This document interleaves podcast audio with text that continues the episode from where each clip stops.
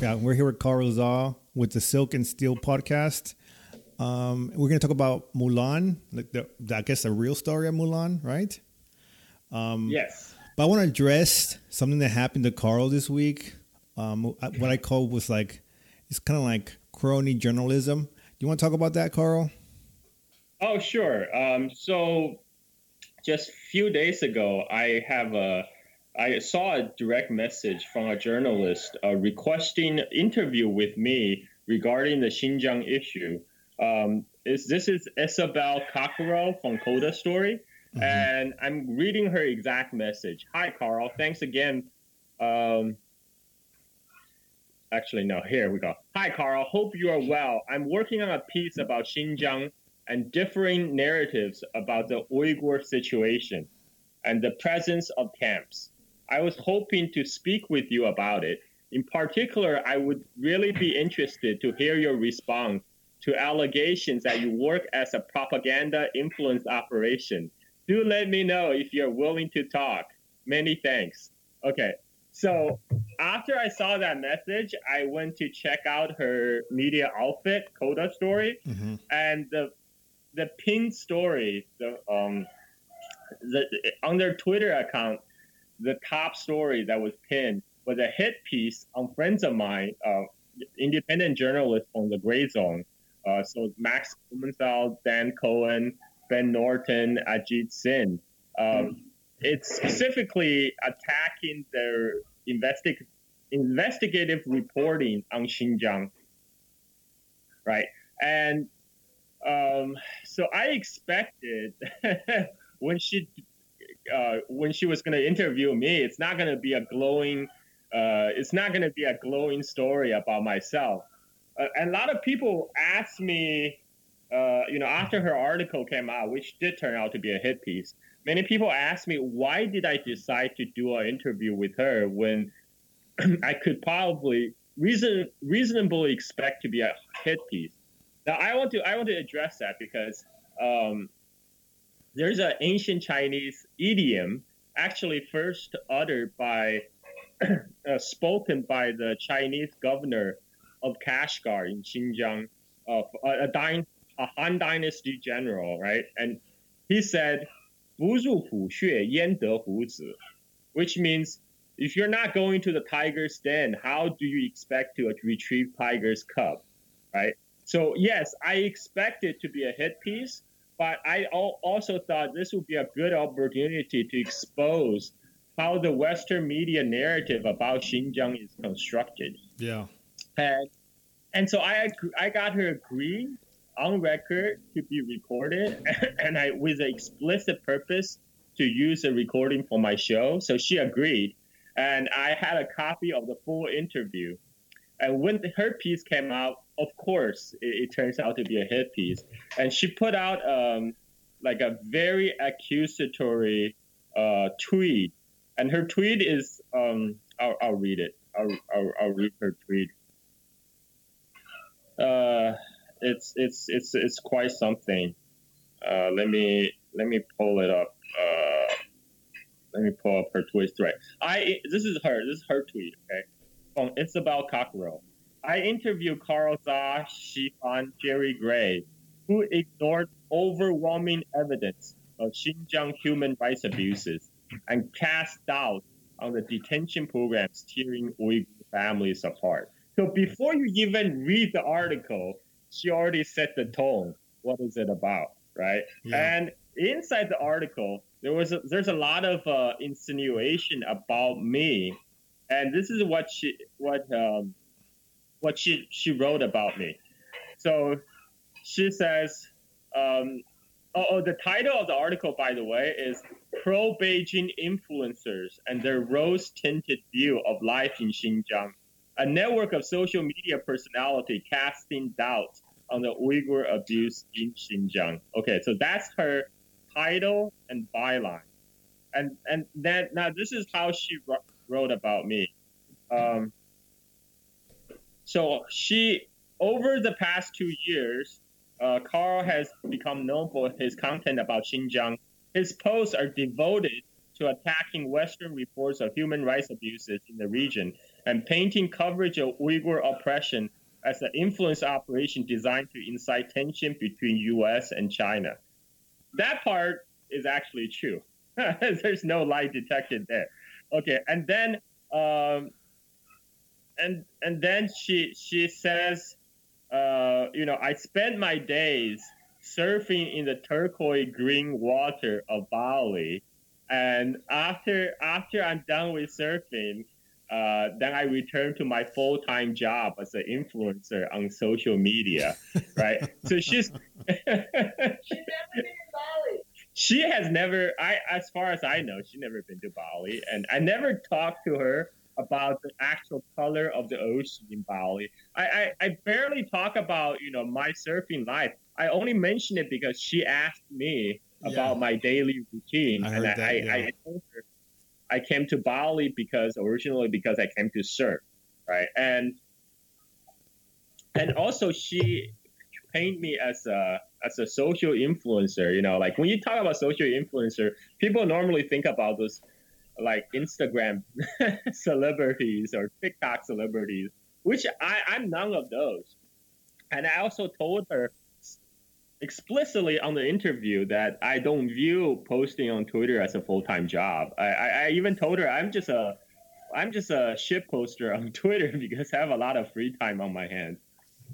But I did retain the full interview with her.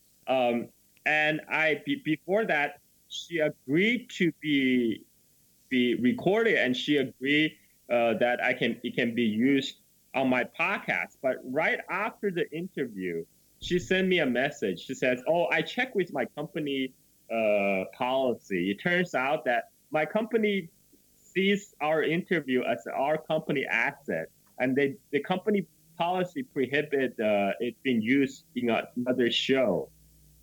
Right? So it's that to me is very shady. Like she agreed to something and then she take it back. And then she offered to post the transcript.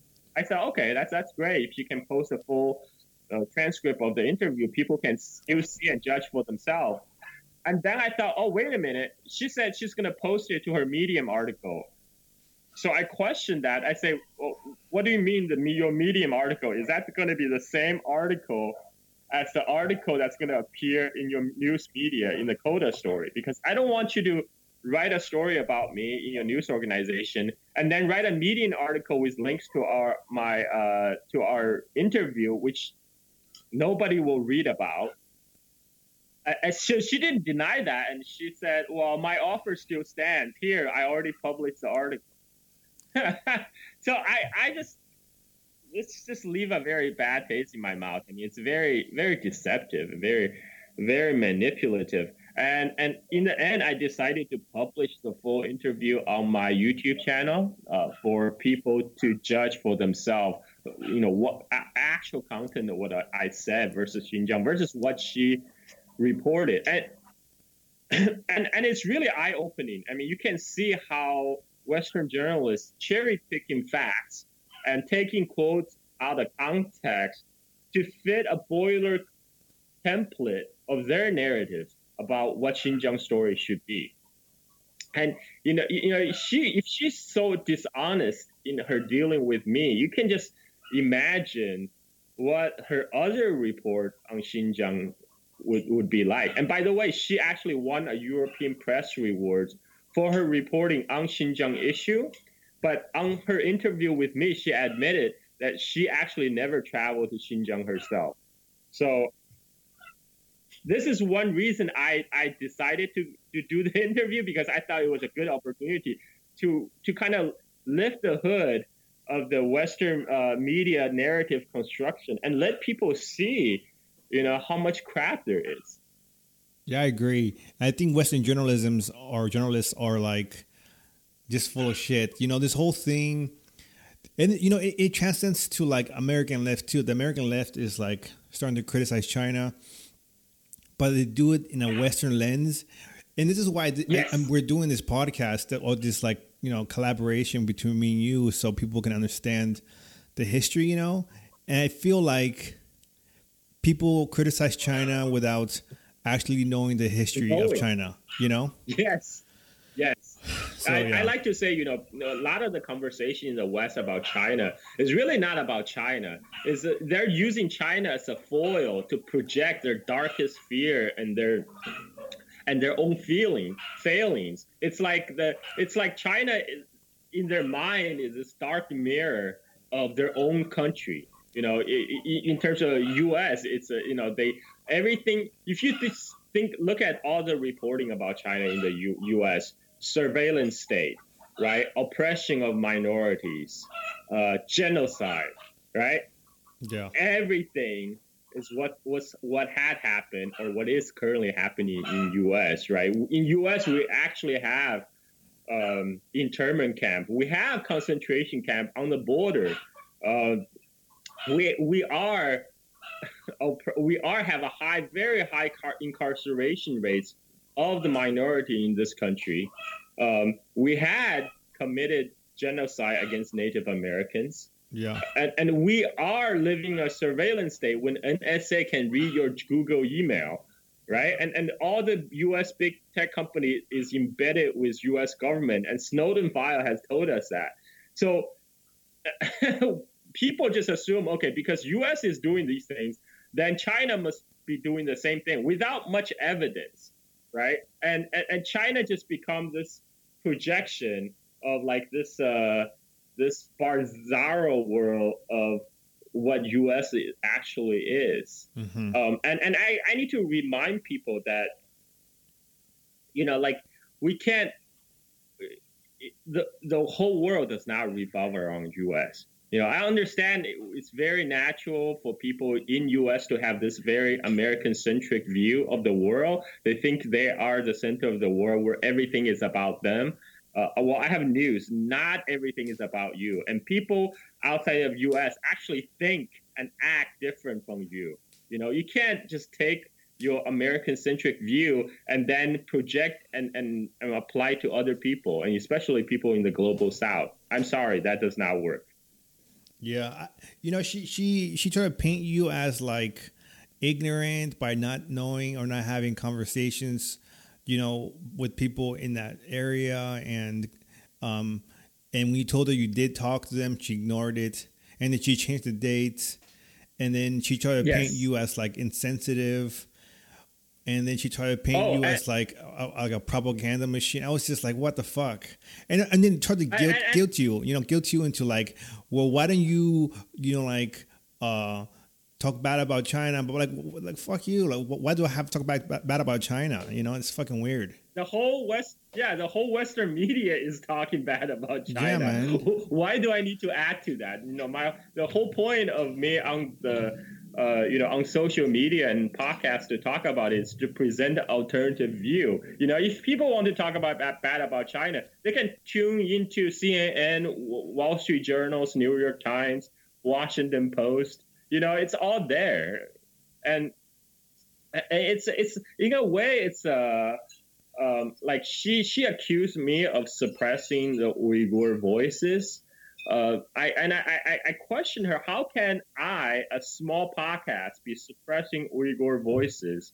You know, when all of you big shot journalists, you know, are giving platform to the Uyghur in exiles, right? And I have told her that I was in a WeChat group with people from Xinjiang, both Han Chinese and Uyghur, and the WeChat group was very active until 2017. After 2017, the traffic have dropped a lot, but I did not say I did not talk to Native Uyghurs after that.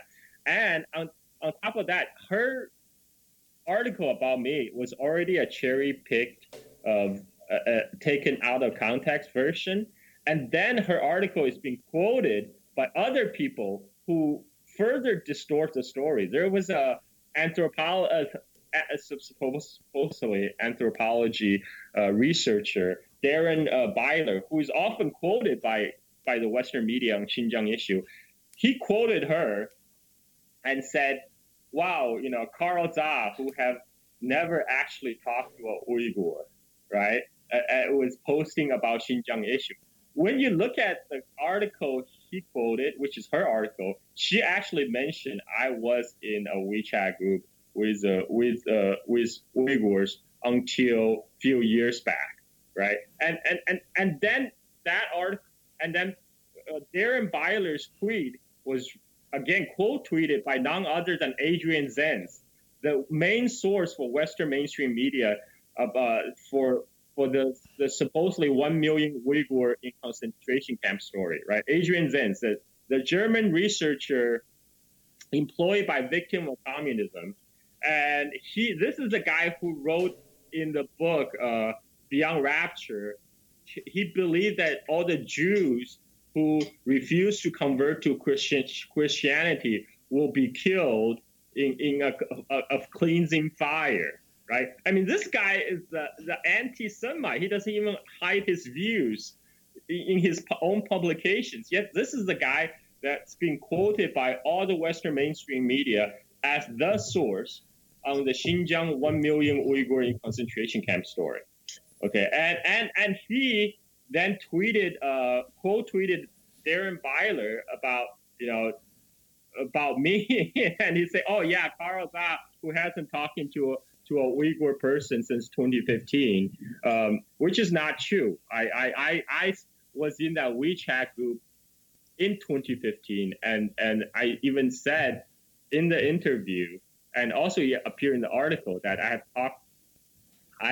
The WeChat group was, there was regular conversation up to 2017, right? And so if you look at all these Xinjiang scholars, Darren Byler and Adrian Zenz, who are quoted by everyone, by all the Western mainstream media about Xinjiang, they're so dishonest to smear me, right? Based on easily falsified facts. How can we trust them on the Xinjiang story they're telling in the media, right? I mean, this is the whole reason I did this interview, to really expose this cabal of people who are, trying to fashion a story out of a little bit facts here, but really cherry pick and construct it together to paint a really dark picture of what's happening.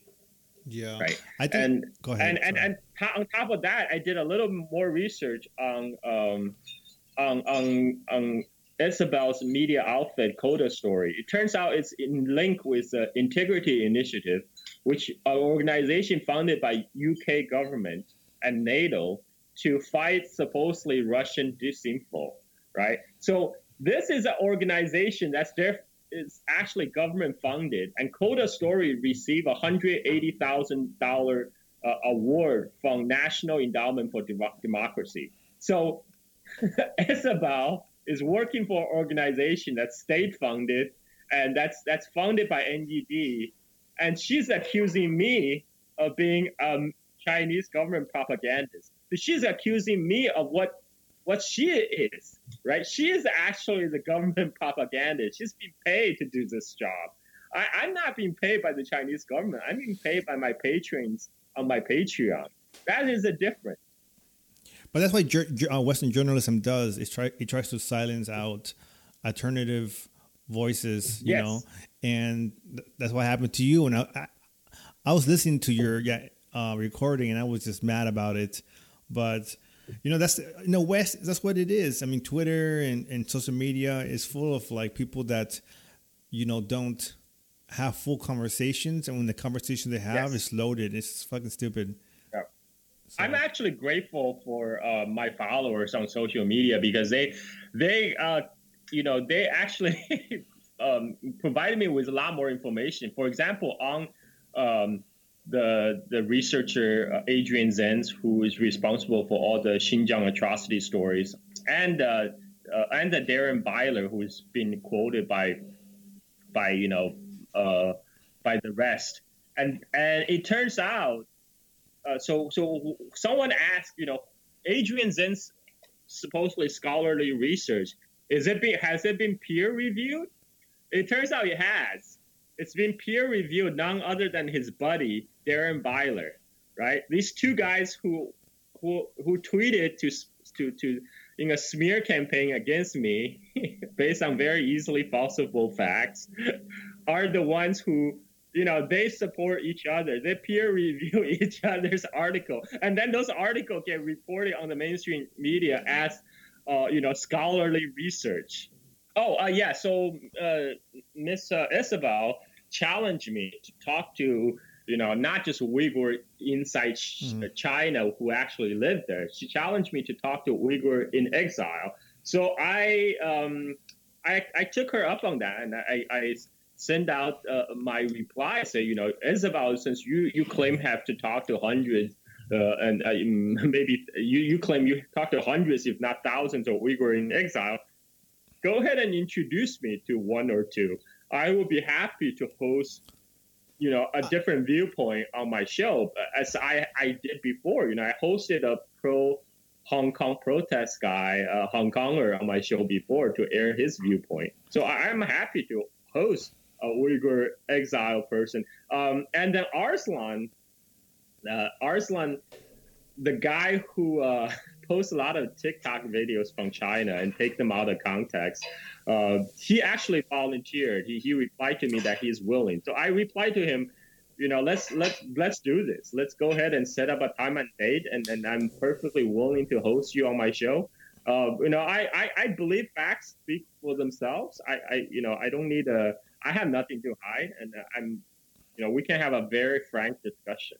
Yeah, I would be really careful about talking to any of those exiles. For example, if you talk to like a Cuban exile, he's not going to have an accurate description of what's going on in Cuba, right? So like, you know, of course they're going to have agendas. So talking to exiles is kind of like, I don't know, man. It's really tricky. But you know, let's get into the Mulan. Yes. Yeah. Let's the Mulan. So the Disney Mulan movie is supposedly coming out soon, and I thought there's a good opportunity to talk about the actual history behind Mulan, right? And so yes, Mulan has some historical basis. And the story of Mulan actually originated as a poem. It's a poem and more like a song. It's actually a miracle, but it's to be performed and sung, and it's called the Ballad of Mulan. And to give a little bit of historical background, I actually wrote a tweet on the whole history of Mulan, the historical background in China that led to the history of Mulan. So many people would have known about the Three Kingdoms period of China, because now there is a proliferation of video games, you know, Dynasty Warriors and Total War Three Kingdoms. So more people now outside of the East Asian cultural sphere know about Three Kingdoms.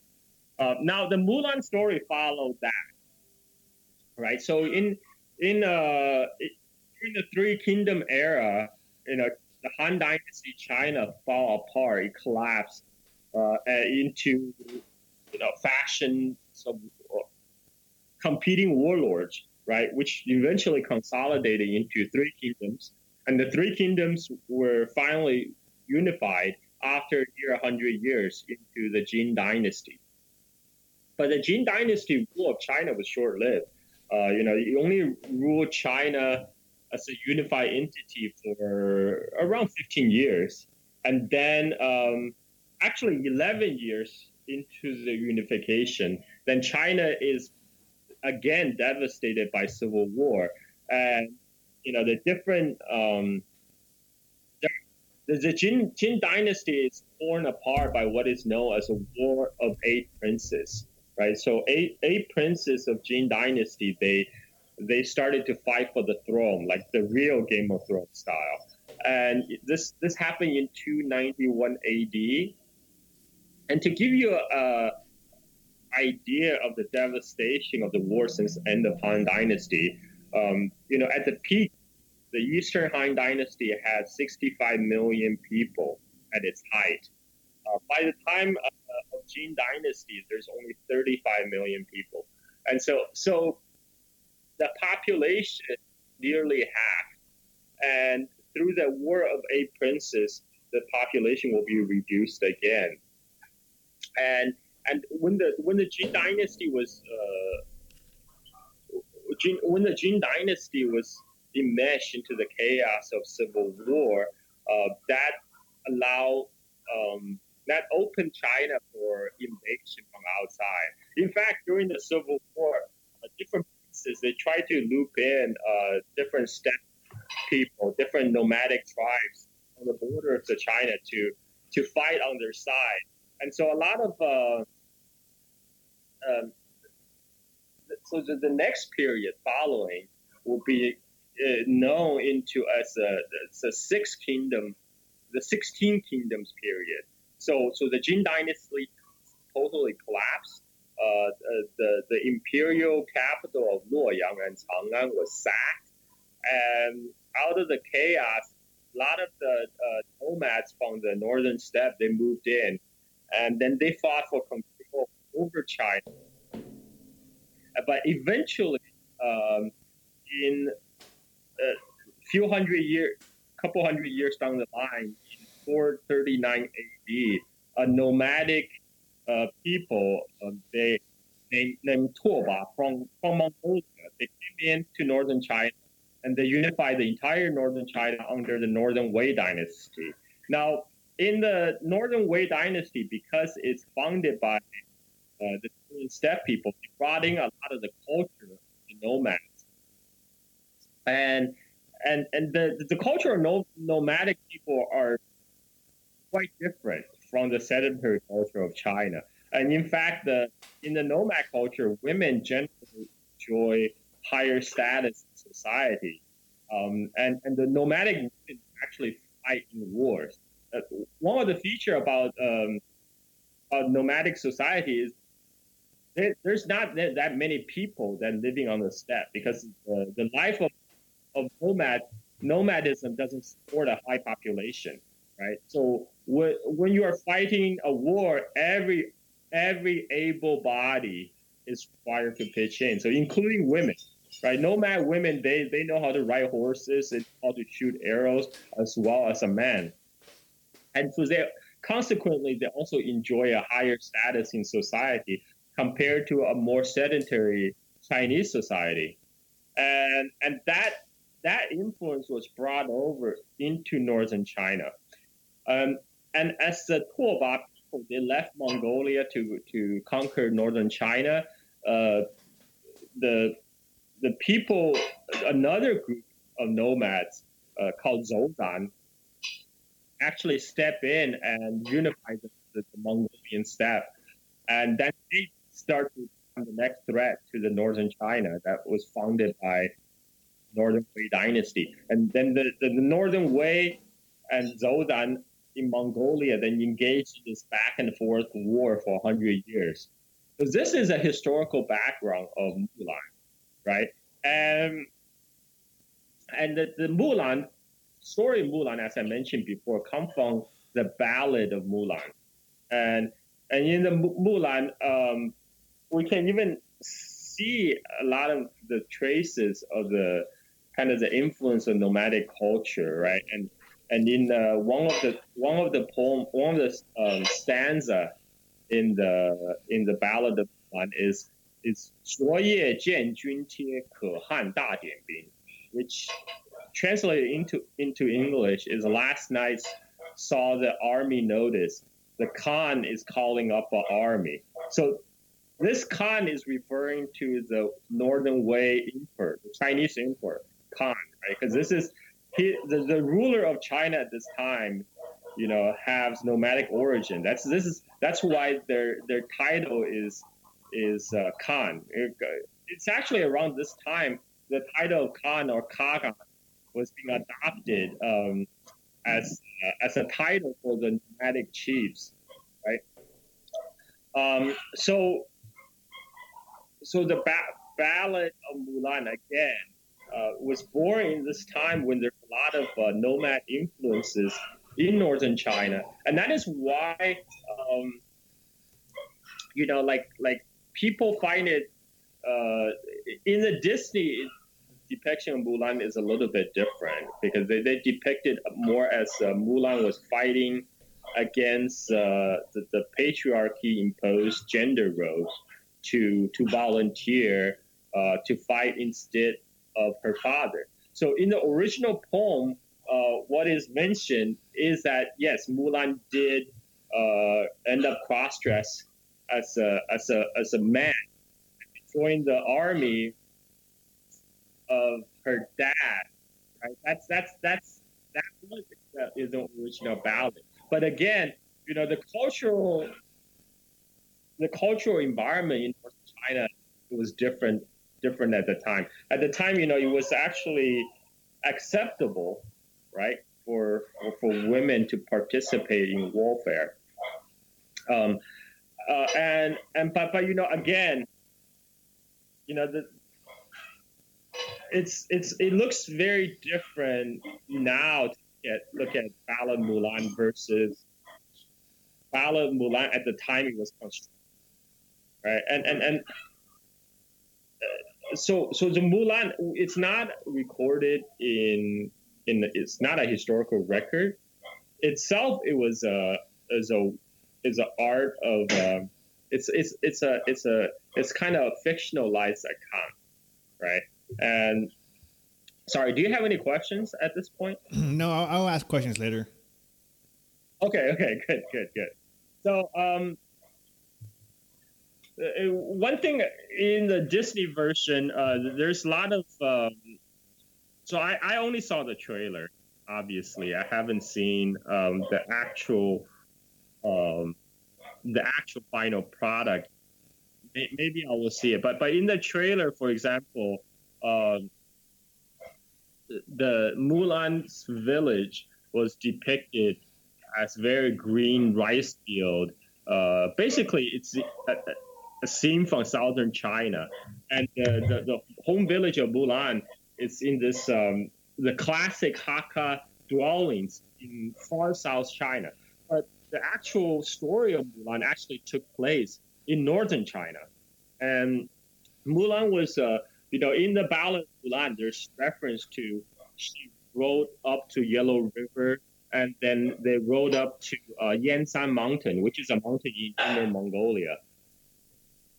And so according to the ballad Mulan, she actually was away from her family for 10 years on campaigns, you know, in the borderland, on the steppe.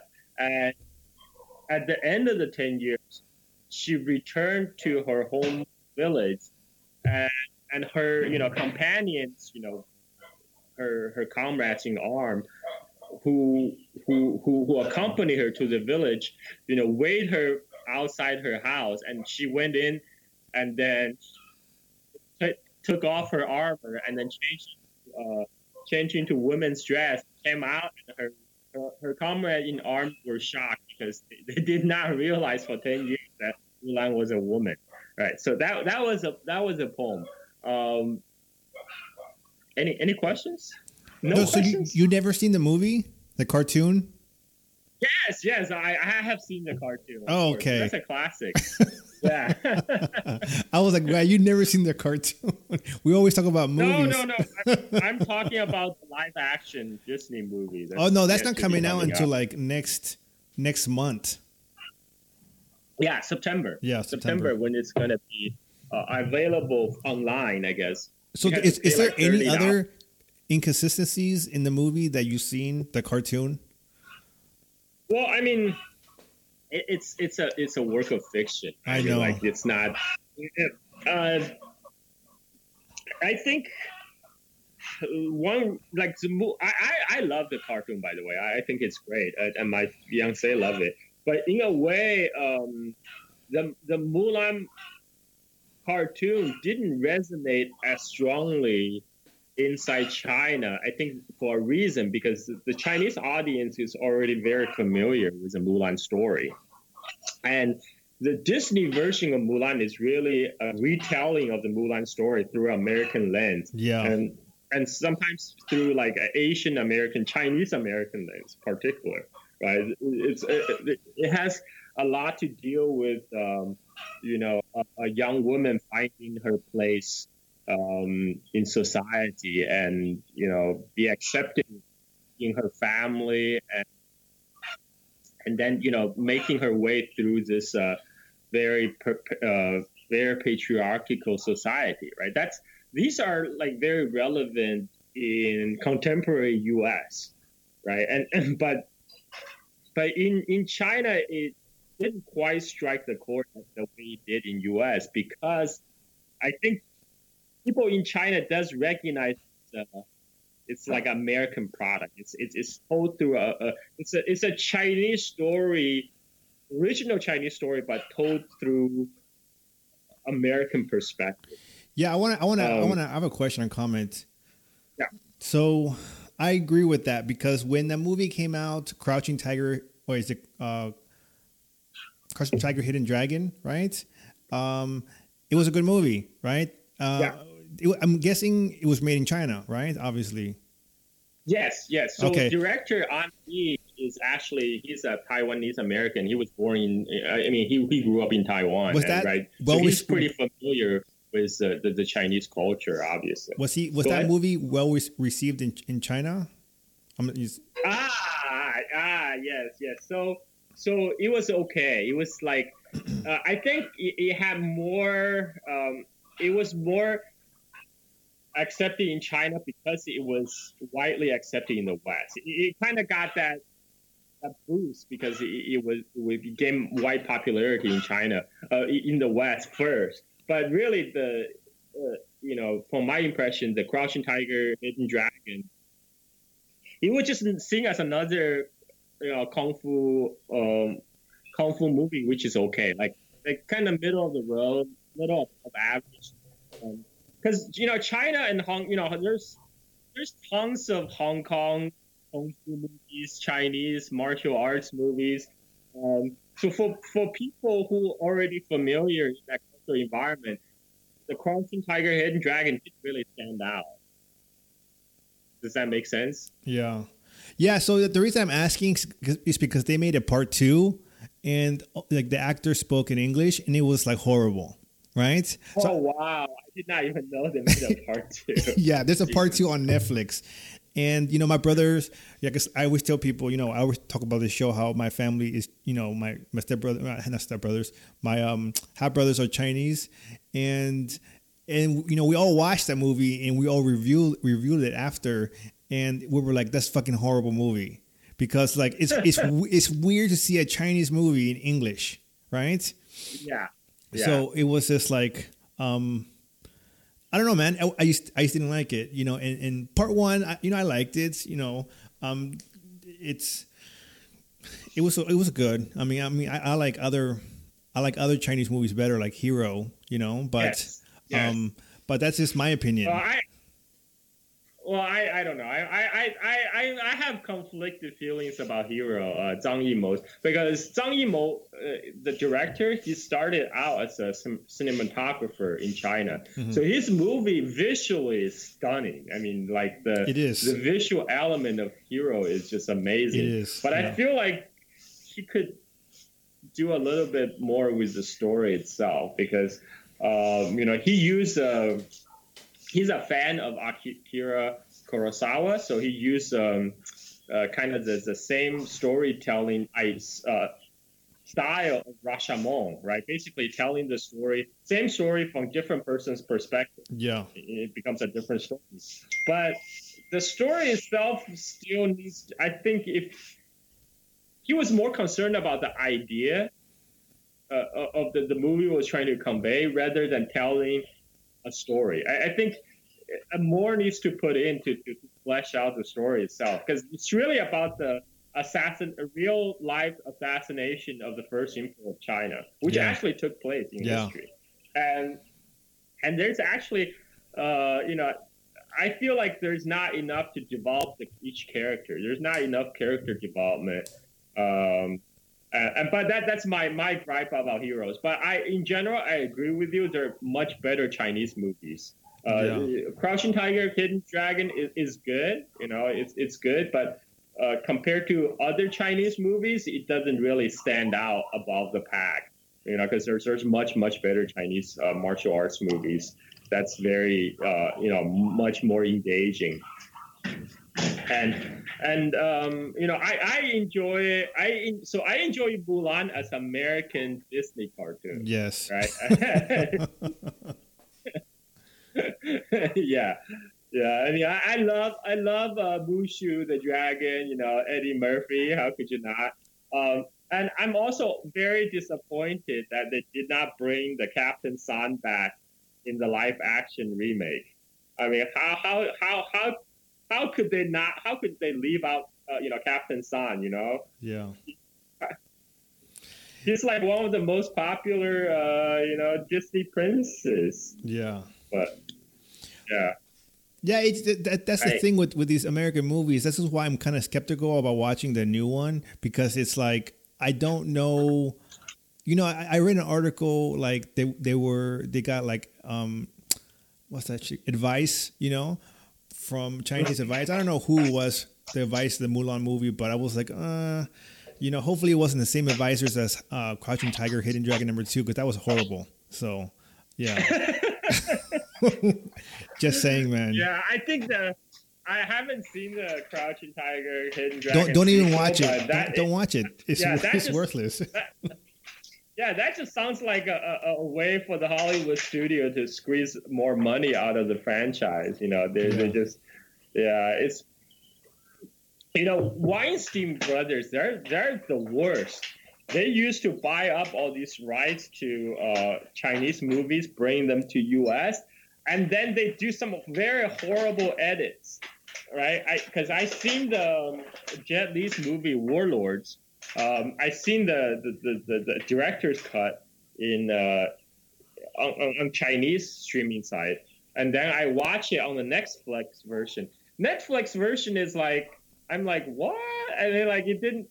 I especially after I saw the director cut version, the next Netflix version just didn't. It's very incoherent. It's like it's very confusing because they cut out a lot of the story just to focus on all the more flashy bits, like all the wars and stuff. Yeah. But then they take out the actual narrative. It didn't work. I mean, like I don't know. Yeah, I hate Weinstein brothers. I mean, I'm glad he got Me Too'd. I mean, Jesus, these people are the worst. Yeah, I'm really skeptical about anything like American, Chinese movies. I mean, obviously, like Jackie Chan does, a little bit of both. But still, like Rush Hour is okay. Yeah. I approve Rush Hour. Yeah, but I know what you mean.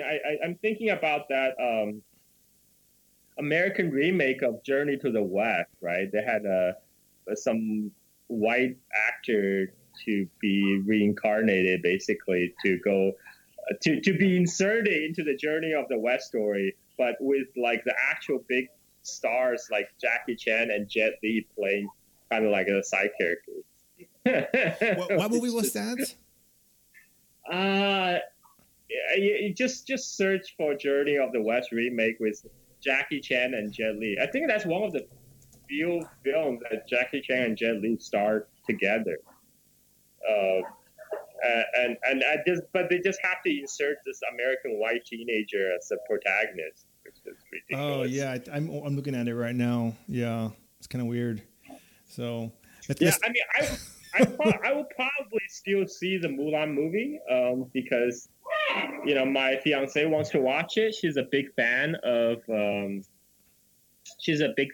original cartoon, and so she's really interested to see what they do with the live action version. I will still watch it, but I'm not having too much expectations. Me too. Point. Yeah. Yeah, so people can go on MulanBook.com and they actually have the Ballad of Mulan, the whole thing there. You can read it yourself.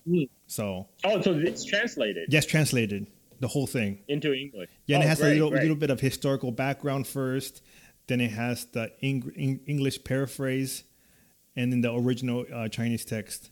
So, yeah.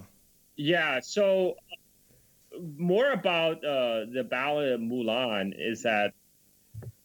Back in those days, it's actually not totally crazy to have women fight in the military. In fact, because of the nomadic influence in northern China, the women's elevated status actually lasted for a while, because following the Northern Wei Dynasty, during the Tang Dynasty, founder, his daughter, the Princess Pingyang, actually led an army, literally named the Army of the Lady, to help his father to seize the throne, right? And there's a Great Wall Pass that's named after her. It's called Niangziguan, literally Lady's Pass. And because the Tang Dynasty ruling family themselves came from a very mixed Chinese nomad heritage. They originally came from a frontier town of Wuchuan, which is in today's Inner Mongolia. And then Li clan, they keep on marrying the nomad aristocracies that ruled China for generations. And it's during the Tang Dynasty that we're going to have the only female emperor in the whole of Chinese history. She's not just an empress; she is an emperor in her own name. And this is the Empress Wu Zetian, right? The only woman in Chinese history to sit on the dragon throne, to rule as emperor on her own right. I mean, on her own right. And the deterioration of the Chinese women's status really only started after the Song Dynasty, because there was a revival. On Song Dynasty, there was a rise of Neo-Confucianism. And a lot of the Neo-Confucianist scholars argue that women's place at home, and then after that, combined with serious other events like adoption of foot binding became more popularized after Song Dynasty, because at that time, it started as a foot fetish of one of the emperor. Emperor of Southern Tang, he likes women who wrap their foot into. He likes women with small feet, and so they, when they walk, they can have a more exaggerated gait. And then all the court women started a fad. They all start to bind their feet very tight to gain that exaggerated gait, but.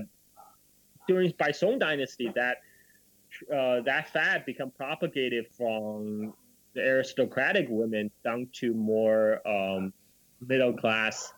More Chinese women adopted foot binding, which, if people don't know, it's a practice that you crush your feet. When you're a little girl, the mom would bind their little daughter's feet. You bind the feet so tight, it crushes the bone, so the feet grow up deformed. And with the foot binding, you can't really. It's really hard to walk. So basically, you're not gonna have many women warriors when women can't even walk, except for among Hakka. China, because Hakka is one of the few people in China they did not adopt the foot binding for their women. So, Hakka women, they have natural feet. So during the Taiping Rebellion in Qing Dynasty, there were again a lot of women warriors among the Taiping rebels. I think Maxine Hong Kingston wrote a novel about women warrior. And she was also inspired originally by the Ballad of Mulan, because, she grew up in the Cantonese diaspora family, and she couldn't figure out how is it possible to have women warriors when the role for women in traditional Chinese society was so restricted, And so she did research, and she found out about the women rebels during the Taiping Rebellion, and she wrote think she wrote a book about it named Women Warriors. Let me look it up. Woman Warrior by Maxine Hong Kingston.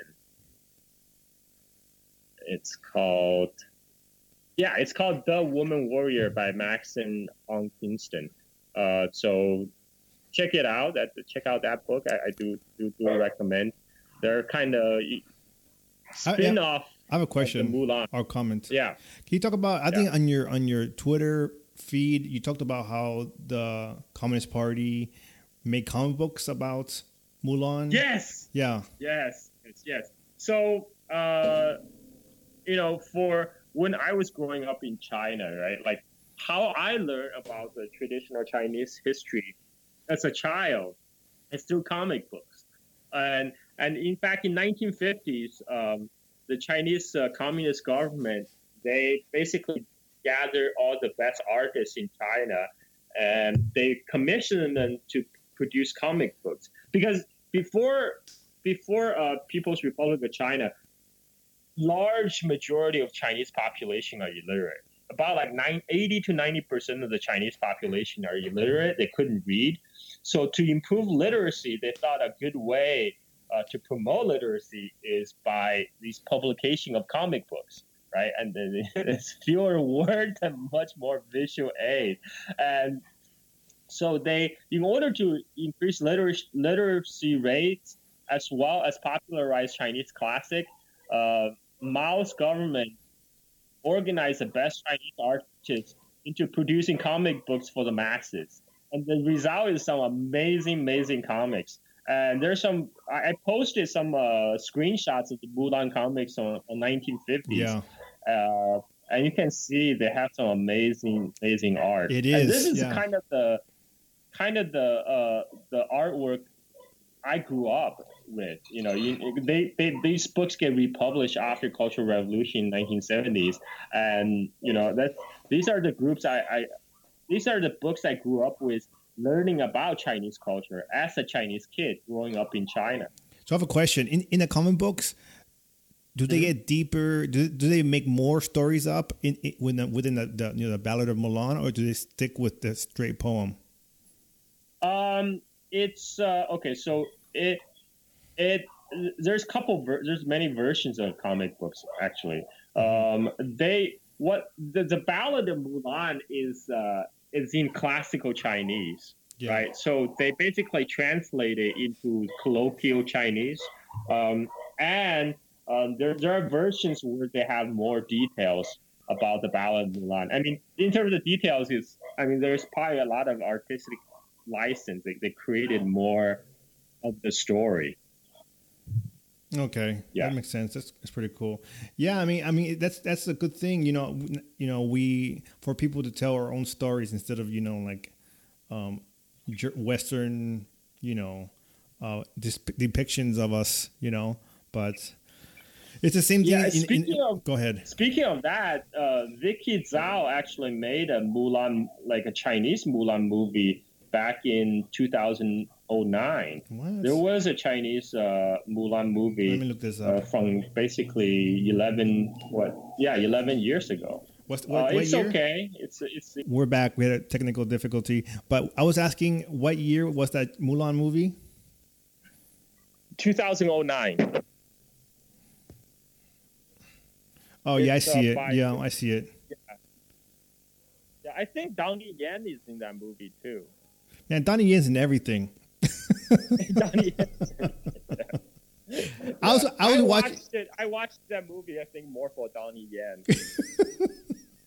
I was watching Blade the other day. I think it's Blade number 2, and I saw Donnie Yen. I was like, "What the fuck?"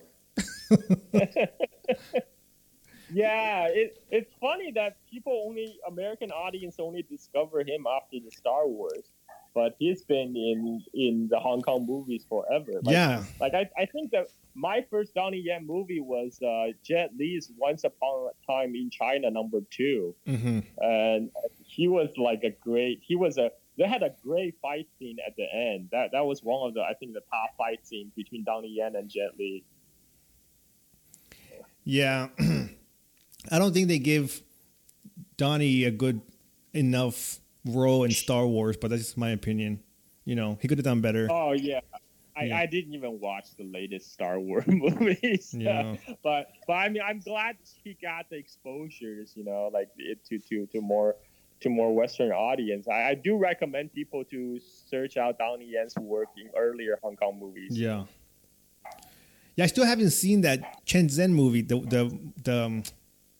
one with Donnie. I still need to find it. So yeah. Oh yeah. I saw the beginning. It looks amazing. Like there was a scene where basically it depicts Chen Zhen as participated in the Chinese labor corps in World War One. Mm-hmm. So a lot of people don't know, but during World War One, over 200,000 Chinese labor were sent to the West Front, you know, in Belgium, in France. Mm-hmm. And they were sent to like dig trenches, you know, clean up bodies after the battlefield, washing tanks, working ammunition factories. And this is the first time in that Shenzhen movie is actually the first time I've seen Chinese labor corps get depicted in a movie. And there was a great fight scene when he take a knife and go against a German machine gunner. Yeah. So the only gripe, of course, is that the director probably not very familiar with the German uniform in World War One. It has all these German soldiers wearing like basically World War II German uniforms. Yeah.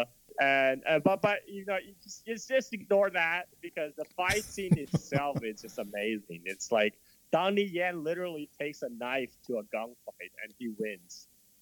So you saw the whole movie then, no, or just the beginning?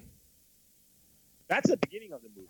Yeah, because like I find it like 10 minutes. That 5 minutes. I find a little curious that he's wearing like a Kato outfit on the cover of the movie. I was like, that's like two different Bruce Lee characters mishmashed together, you know? Yeah. I mean, it is a homage to, because Bruce Lee is the first one that made the Chen Zhen character famous in Fist of Fury, right?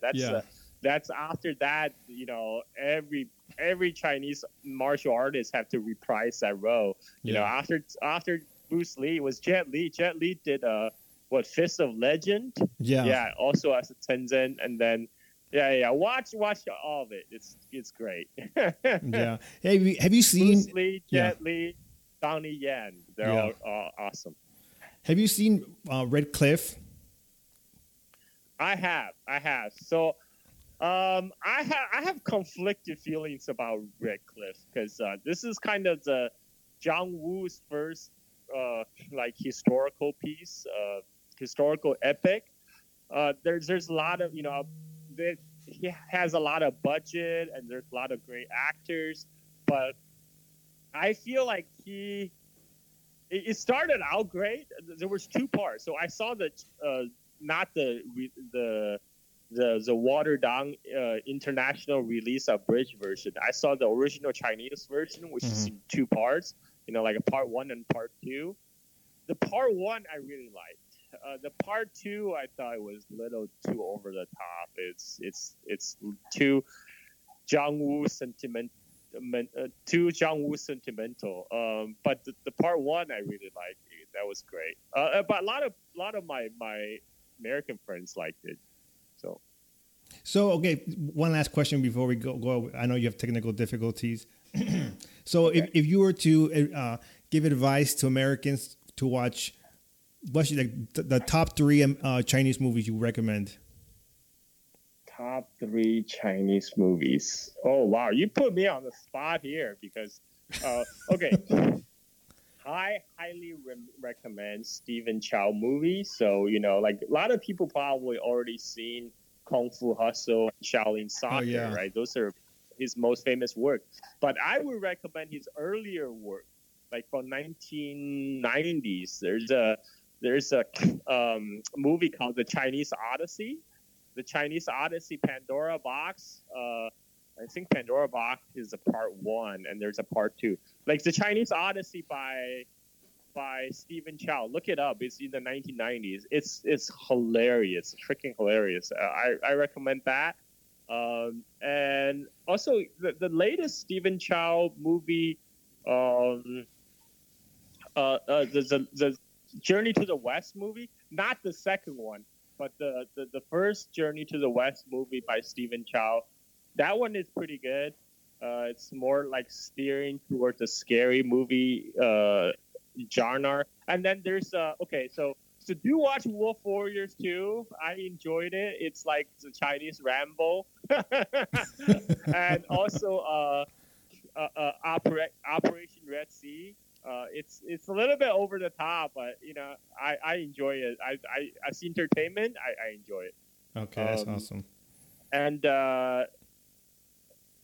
people don't like so you brought up Zhang Yimou's Hero, right? So yeah. I actually prefer his following film, House of Flying Daggers. Oh, yeah, I've seen that. Yeah. Like that, but yeah, I actually enjoy the House of Flying Daggers as an entertainment piece. And I'm trying to think any like recent Chinese movie I really like. I mean, like a Chinese TV drama I would recommend is Longest Day in Chang'an. The Longest Day in Chang'an,